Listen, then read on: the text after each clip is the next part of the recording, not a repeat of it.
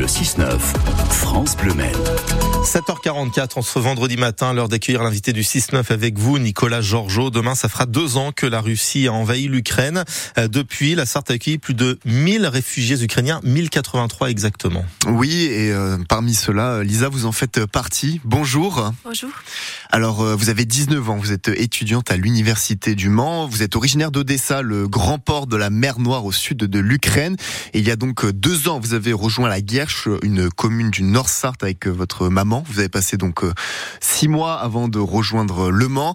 Est-ce que tout d'abord vous pouvez nous raconter euh, comment est-ce que vous avez vécu le début de la guerre et comment est-ce qu'ensuite euh, vous êtes venu bien ici dans le département en Sarthe? Le début de la guerre, c'était terrible. Le premier jour, je sais pas quoi faire, où aller, où partir. Mais puis, comme j'apprends le français, on a décidé avec ma mère de partir en France. C'était compliqué. la route a pris trois, quatre jours, je pense. Mais après, on est arrivé à la Guerche, euh, on s'est installé dans une famille française qui nous a accueillis. Euh, on a passé comme ça euh, six mois et après, ma mère, elle est repartie en Ukraine. Trois, trois, quatre jours de route, vous les avez fait comment Avec quel moyen de transport? On a pris le train en Roumanie, après le train pour, pour aller en Austrie, pour Allemagne, et voilà, avec le train. Hmm. Et justement, vous dites c'est terrible le premier jour. Comment est-ce que vous l'avez, vous en êtes rendu compte? Est-ce qu'il y avait, je sais pas, des, des bruits de, de, bombes? Enfin, comment est-ce que ça s'est passé? Bah, je me suis réveillée euh, parce que j'ai, je remarquais les, les, fenêtres qui, qui tremblent et j'ai compris que voilà, c'est la guerre. Hmm. Comment s'est passée ensuite votre intégration une fois que vous êtes arrivé ici? Euh, Ça s'est bien passé parce que la famille française nous a accueillis très bien et puis euh, mon intégration à la faculté euh, à l'université du Mans, c'était aussi très bien. J'étais très contente de faire mes études ici. Donc voilà. Et depuis euh, deux ans, donc, vous êtes ici, mais votre mère, elle est, entre-temps repartie vivre en, Ukraine. Déjà, comment est-ce que vous vivez justement le fait d'être à, à, distance comme ça?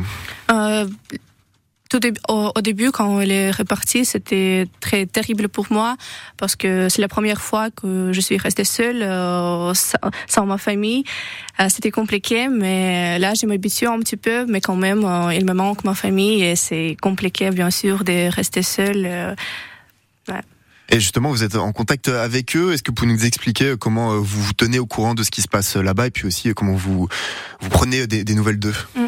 Euh, Heureusement, pour l'instant, la connexion est bien, donc on peut parler avec mes parents presque chaque jour quand on a le temps.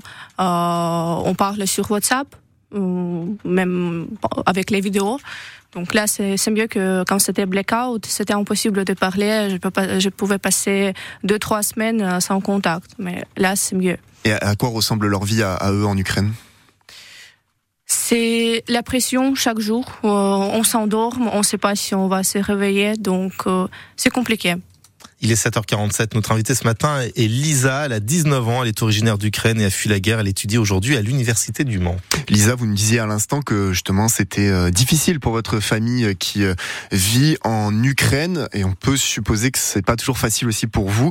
Comment est-ce qu'on gère ces émotions au quotidien justement quand ben, son pays s'est fait envahir? Euh, le premier temps, quand ma mère est partie, je, je, me suis réveillée et chaque jour, je vérifiais les nouvelles. J'ai vu toutes les photos terribles, j'ai surveillé. Là, j'essaie de pas faire ça. Donc, je parle juste avec ma mère. Je, je demande est-ce que tout est bien? Elle m'a dit que oui, tout est bien. Donc, je suis calme pour ma famille. Mais bien sûr, je comprends ce qu'il passe maintenant et c'est trop compliqué à la guerre euh, dans mon pays. C'est un, peu des montagnes russes finalement, avec euh, peut-être aussi des, des, angoisses notamment Comment? C'est peut-être un peu des montagnes russes émotionnelles avec des angoisses, mm. ce genre de choses ou pas? Bah, Oui, je pense que c'est plutôt ça. Mm. Est-ce que euh, peut-être vous essayez de mettre en, place certaines actions à distance ou pas? Comment est-ce que euh, vous gérez tout ça aussi? Euh, pour moi, la meilleure chose que je peux faire, c'est de parler euh, avec mes parents, surtout avec mon père. Il me manque vraiment. Donc, euh, quand je parle avec eux, je vois que tout est bien. Ça me rassure. Et Au niveau géopolitique, la France a annoncé jusqu'à 3 milliards d'euros d'aide militaire. C'était il y a un petit peu moins d'une semaine, donc pour l'Ukraine. Et selon Volodymyr Zelensky, le président, les occidentaux, comme les pays occidentaux, comme la France, doivent faire plus d'efforts pour aider l'Ukraine, notamment donc en termes de matériel militaire. Est-ce que vous, voilà, vous avez un regard là-dessus sur ces considérations politiques et, géopolitiques? Euh, On voit maintenant que c'est compliqué vraiment à la guerre, donc euh, il nous manque de l'aide euh, de l'Europe, surtout de l'Amérique, mais quand même on remercie la France et toute l'Europe qui nous soutient depuis le premier jour et j'espère que ça va finir. je crois dans nos forces, je crois dans mon pays et on espère. Est-ce que vous êtes peut-être euh, optimiste justement en vous tenant au courant avec euh, des proches qui vivent ça au quotidien de, de l'avancée de la guerre ou alors est-ce qu'au contraire euh, ça vous semble un certain enlisement? Au début, j'étais plutôt optimiste, mais là, j'essaie d'être réaliste et je vois que il a vraiment des problèmes et sans aide, je sais pas comment ça va finir. Mmh. Vous de votre côté, est-ce que vous voudriez peut-être, un, voudriez un jour peut-être retourner dans votre pays? Est-ce que vous voudriez rester en France? Est-ce que vous le savez déjà? Non, je sais pas.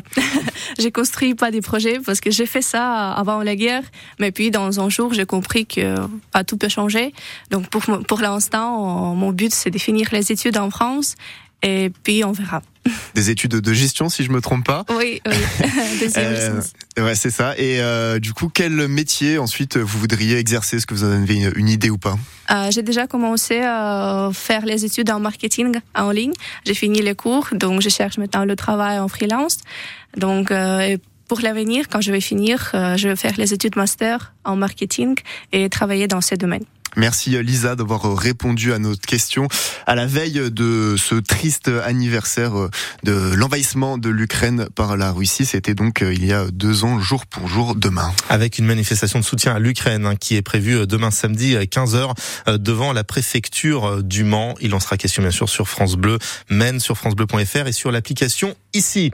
Dans moins de 10 minutes, il sera 8h. Ce sera l'heure du journal avec Marie Mutrici et une belle histoire. Là, cette fois, quand Freddy rencontre Isabelle. Ça pourrait faire le titre d'un film, mais pas du tout. C'était la réalité au Mans. 64 ans après y être nés, tous les deux dans la même clinique et qui plus est, un 29 février, ils se sont vus pour la première fois. Eh bien, les retrouvailles, ça sera dans le journal de 8 h sur France Bleu Maine.